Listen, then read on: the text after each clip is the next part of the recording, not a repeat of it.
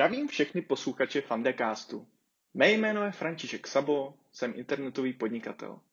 Provozuji obsahové weby a srovnávače ve více než 25 zemích po celém světě a mám za sebou řadu úspěšných exitů. Více informací o mě naleznete na webu františeksabo.cz a teď se pustíme do dalšího dílu podcastu.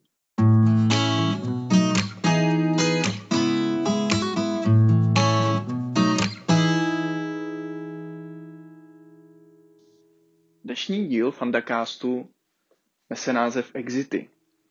Bude se věnovat prodejům firem, mým zkušenostem s prodejem projektů, webových stránek a různých služeb, které jsem v historii provozoval. Rozdělil jsem to do takových čtyř základních bodů.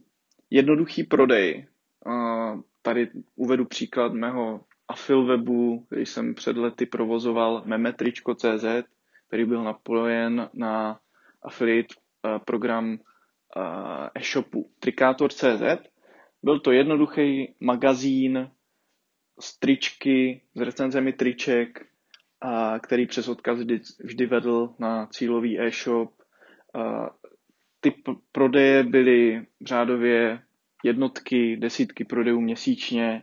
V dobách nejlep, největší slávy i stovky prodejů nakonec se prodal tento web do 50 tisíc, nebylo potřeba řešit žádnou smlouvu, prodej proběhl přes webtrh, vytvořil jsem jednoduchý inzerát, ve kterém jsem vydefinoval vlastně informace o návštěvnosti, o příjmech, všechno bylo transparentní ze screenshoty, kupec jednoduše převedl doménu po platbě k sobě a tím v podstatě prodej hasl. Nebylo potřeba nic složité, složitě vymýšlet, sepisovat. Při dalším příkladu prodeje, který se odehrával minulý rok, tady mm, to uvedu jako druhý bod prodej na smlouvu. Opět se jednalo o menší web e-farmacie.cz, který se zaměřoval na recenze různých doplňků stravy, věci s tématikou zdraví. A tento web už měl větší návštěvnost, větší příjmy, ale opět se tady bavíme o nějakých nižších statisících eh, v zisku ročně. Tady ještě uvedu vlastně hlavní ukazatel, na základě kterého já jsem ty weby prodával. Bylo to vždycky podle EBITDA, což je vlastně eh, zisk před zdaněním, roční zisk webu před zdaněním. A vycházelo to vždycky na základě nějakých příjmů, obvykle z affiliate programu nebo AdSense, což je reklamní platforma od Google a odečtených od, od nákladů, obvykle cena za psaní článku, hosting doména. Tento web už vlastně se prodával na smlouvu, byla to jednoduchá kupní smlouva, ve kterém jsme si vydefinovali, kdo je mm, prodejce, kdo je kupec, co je předmětem prodeje a jaké jsou teda podmínky, že kupec musí zaslat nějakou částku, která byla předem dohodnutá a já mu poté převedu domény. Dalším typem je velký prodej na smlouvu, například nějaké větší korporaci, případně na nějaké nadnárodní firmě, velké české nebo zahraniční firmě. Tady, tady je specifikum to, že ta smlouva už je řádově e, mnohem delší, složitější, jsou v ní vydefinované jak ty základní věci, o kterých jsem mluvil před chvílí, tak uh, podmínky uh, toho, toho převodu vlastně těch vlastnických práv. Uh, obvykle ty větší prodeje jsou, jsou navázány na nějaké splnění nějakých cílů, můžou být i rozdělené ty výplaty vaší vlastně částky nebo prodejní kupní ceny. Například můžete dostat nějakou předem určenou částku, která bude dejme tomu 10 až 30 z celkové kupní ceny a ten zbytek dostanete až na základě nějakých uh, vytyčených cílů, případně na základě toho, že uh, jeden rok uh, ten ty projekty spravuje kupec a na základě těch příjmů, zisků on si ověří, že vlastně ty peníze chodí v pořádku z těch affil systémů, vše, všechno funguje tak, jak vlastně má, jak jste si vyčlenili v té smlouvě a on na základě toho uh, zašle doplatek nějaký earn out uh, výsledné ceny. Takže jedná se už o trošku komplikovanější uh, typ prodeje. Uh, obvykle já teda osobně jsem si uh, využil jsem služeb právníka, aby se podíval na smlouvu, jestli tam nejsou nějaké věci, které by mě vyloženě mohly poškodit do budoucna. A v takových smlouvách bývají i nějaké smluvní pokuty. Často tady bývá nějaká doložka o nekonkurenčnosti, o tom, že nesmíte vlastně o předmětu ani obsahu smlouvy s nikým hovořit, jinak hrozí poměrně vysoké sankce. Takže tento typ prodeje jsem vlastně realizoval před minulý rok a, a až někdy teď vlastně doběhl ten finální earnout kupní cena, takže musíte být i trpěliví, počkat si. Posledním typem prodeje, který jsem zažil a minulý rok, byl prodej celé firmy, celé společnosti s ručením omezeným konkrétně v tomto případě. Uvedu příklad, konkrétní pestrý jídelníček CZ eh, jsme založili s kamarádem Michalem pod firmou Frank Mikes. Provozovali jsme českou slovenskou mutaci webu, mobilní aplikaci a spoustu dalších věcí. Ta hodnota té firmy byla v těch kontaktech. Vy nemůžete jednoduše prostě uh, převést uh, e-mailové kontakty nebo jakékoliv prostě citlivé údaje na Eh, přeskupní smlouvu na jinou firmu, ta fir, eh, ty kontakty jsou vždy vázány na danou firmu, proto jsme eh, se rozhodli k prodeji celé společnosti. Kupec byl poměrně sofistikovaný, měli zvládnutý proces na jedničku, takže ten, ten nákup celkový pro, proběhl rychle. Opět tam byla nějaká, dejme tomu, smlouva, nějaké bonusy za to, že, že splníme, nebo že, že ten projekt po, po tom, co se převede na kupce, splní ještě nějaké cíle a nějaké doplatky.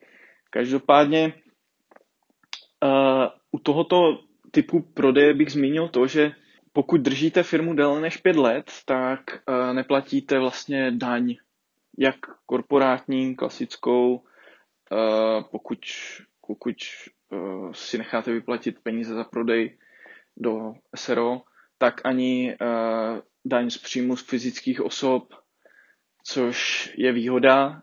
A my jsme tak dlouho nedrželi tuto společnost, takže jsme klasicky museli danit 15% daní. A, ale pro někoho, kdo drží déle SRO, tohle je velmi dobrá zpráva. Nyní si zodpovíme několik otázek, které je dobré si položit před prodejem. Načasování prodeje je klíčové.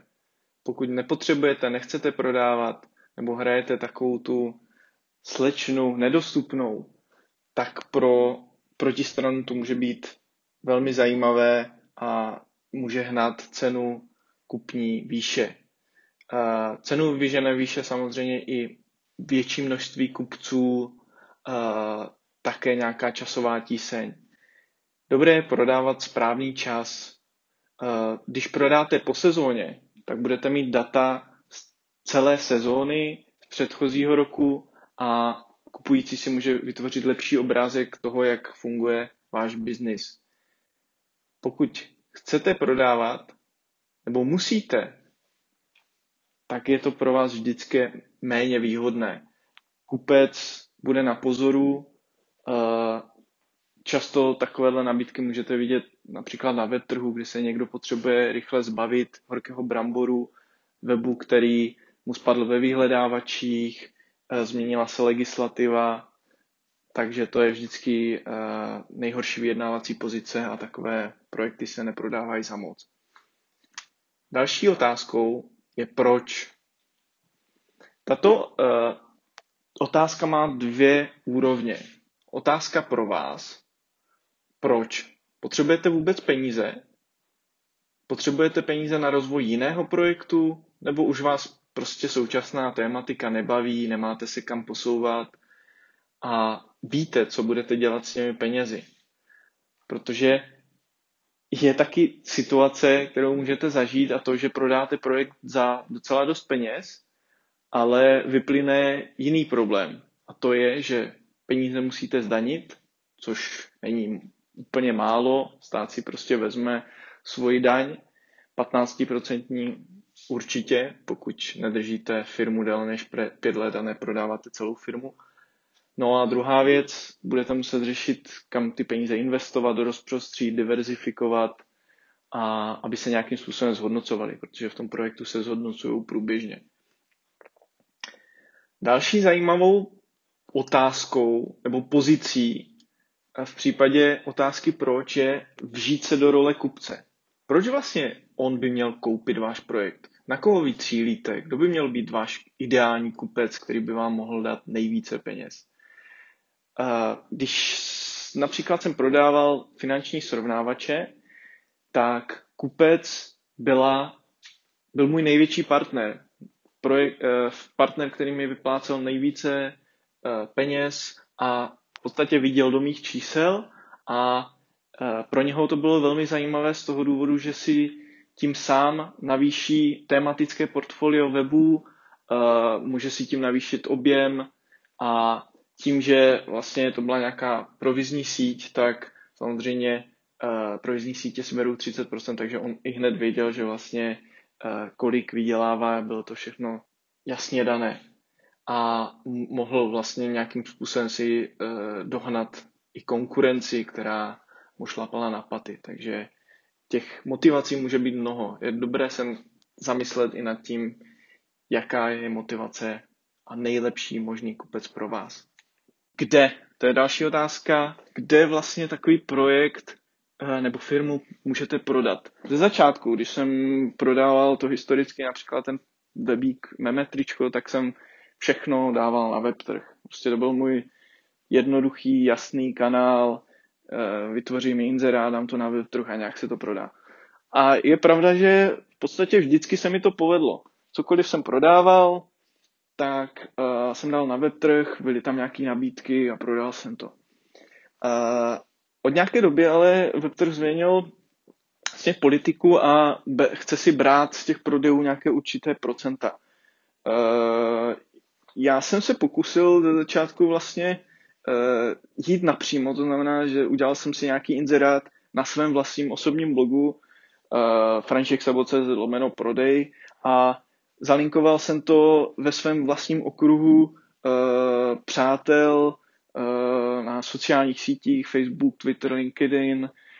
Mm, případně jsem to rozeslal na e-mailovou databázi, kterou jsem měl z Affleblogu. A vždycky se mi to podařilo prodat. Výhodou tady tohle způsobuje to, že, že se jedná o anonymní prodej. Takže uh, vás kontaktují ti zájemci a uh, mezi sebou v podstatě bidujou, předhazujou se, vytvoříte tím takovou, uh, takovou mně přijde lepší soutěž v tom, že je anonymní, oni, oni nevidí na webtrhu, že dejme tomu všichni sledují aukci, ale nikdo nepřihazuje, aby byla cena co nejnižší a pak prostě hodinu před aukcí se začnou přehazovat dva, tři lidi a ten zbytek, co by to třeba chtěli koupit, tak, tak na to zapomněli třeba na to aukci, nebyli u počítače a tak dále, což mi přijde jako nevýhoda tady těchto webtrh aukcí. Takže mm, tímto způsobem se mi vlastně podařilo vždycky prodat mm, také projekty, ale uh, ta výsledná cena byla vždycky o něco zajímavější. A, a několik projektů samozřejmě jsem prodal i tak, že mě někdo os, uh, skontaktoval, což je, jak, jak už jsem uvedl, nejlepší vyjednávací pozice pro vás a, a můžete dosáhnout nejvyššího zhodnocení. Když už jsem u toho zhodnocení, tak a, často často padá otázka, za kolik se může prodávat takový afil web jednoduchý, případně nějaká už větší, komplexnější služba, srovnávač, nebo mm, něco, co, co je navázáno typu pestrý i na mobilní aplikaci a nějaký sasový služby a tak dále. Je to různé, vždycky záleží samozřejmě od, od tematiky, od kvality projektu, ale eh, dá se říct, že z velikostí toho projektu Eh, jak, jak co se týče zisku, tak co se týče nějaké stability, potenciálu do budoucna, tak roste, roste ta ziskovost. Já si tvrdím odhadnout, že u čistě online afil webů a projektů, eh, které stavím já, je to od uh, dejme tomu jedna uh, EBITDA nebo 6 měsíců je nějaký velmi nebezpečný projekt, který může ze dne na den skončit. Uh, takže půlroční EBITDu jsem nikdy neprodával, já jsem vždycky se pohyboval v rozmezí 1 až 5 EBITDA, což je vlastně násobek toho, kolik, jaký je zisk přes daněním vašich projektů. Takže pokud vyděláváte milion ročně, tak je to od 1, 1 milionu do 5 milionů prodejní cena. Což je nějaký takový jako kdyby limit, ve kterém já se pohybuju uh, u všech mých prodejů. Samozřejmě můžete narazit na extrémy, může to být za výrazně méně, výrazně více, ale tohle je takový můj průměr.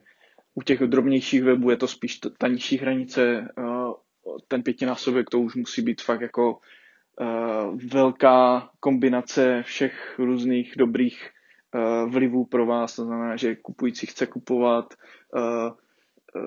přišel za vámi on, máte dobrou vyjednávací pozici, ten projekt funguje dlouhodobě, má velmi dobré ziskové čísla, má nějakou, nějaký růstový potenciál a podobně.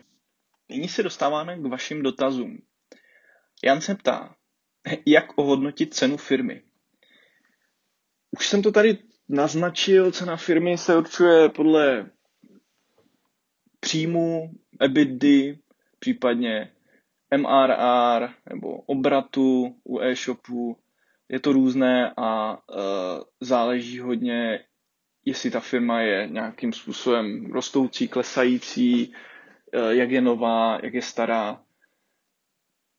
Je tam mnoho ukazatelů a vždycky záleží vlastně, kolik je schopen ten kupující za ní zaplatit. Takže cena firmy bude jiná, když uh, když těch kupců bude pět, nebo když bude jeden, vy se mu to budete snažit za každou cenu vnutit. George se ptá, kam se fokusovat v České republice? Na Landbase a mít co největší síť zákazníků, odběratelů, nebo co největší EBITDA? Bavíme se online bizu startupu. Bych to opět viděl, záleží na, uh, kam se fokusovat v ČR, záleží, co, co ten George provozuje za projekty. Pokud je to a web, tak je, je těžký vlastně si nějak kdyby zaměřovat na ten landbase. Samozřejmě můžete vymýšlet nějaké, nějaké služby, co tam ty uživatel udrží dlouhodobě, ale bývá takové jako pravidlo, že spíš se tady řeší EBITDA, zatímco u těch uh, SASových pro, projektů, tak tam se řeší nějaká ta lifetime value, uh, řeší se počet odběratelů a zas tak moc se nehledí na tu aktuální EBITDA, ale spíš na, na to, že se dokud je možnost ještě nakupovat levně traffic, tak se buduje ta land base a, nějak, a řeší se churn, třeba jako kdyby jestli, jestli ty odběratele prodlužou nebo neprodlužou a jak tady tohle vychází z hlediska jakého rojíčka ziskovosti do budoucna. Uh, takže u SASu bych si řešil jako spíš nějaký počet odběratelů a druhotně tu EBITu, o nějakých affiliwebů, který obvykle mají spíš krátkodobější uh, životnost, tak bych se spíš co nejrychleji kdyby tlačil to na tu EBITu. Jiná liga to by. Xing, jak si hledal kupce? Kupce, jak jsem už uvedl, ze začátku webtrh uh, a potom už síť vlastních nějakých kontaktů, vlastní blog, sociální sítě, e-mailová databáze. Lukáš se ptá, v jaké fázi se rozhodnout, jestli projekt prodat, držet nebo rozvíjet dál. První záleží, jestli potřebujete vůbec peníze, jestli ten projekt máte kam posunout, jestli vás ten projekt baví, jestli tématika vás baví.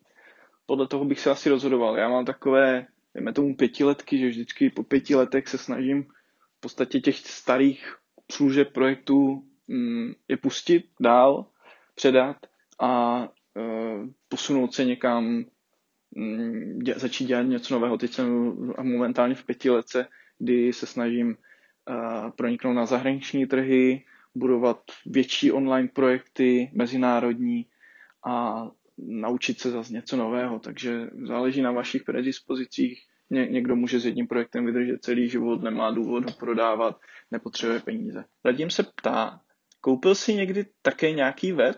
Weby jsem i kupoval, uh, obvykle se ne, nejednalo o velké transakce, řádově do 100 tisíc, kupoval jsem je právě z těch synergických důvodů, nebo důvodu toho, že uh, jsem je využil potom na SEO, link building, uh, pro své současné projekty stávající.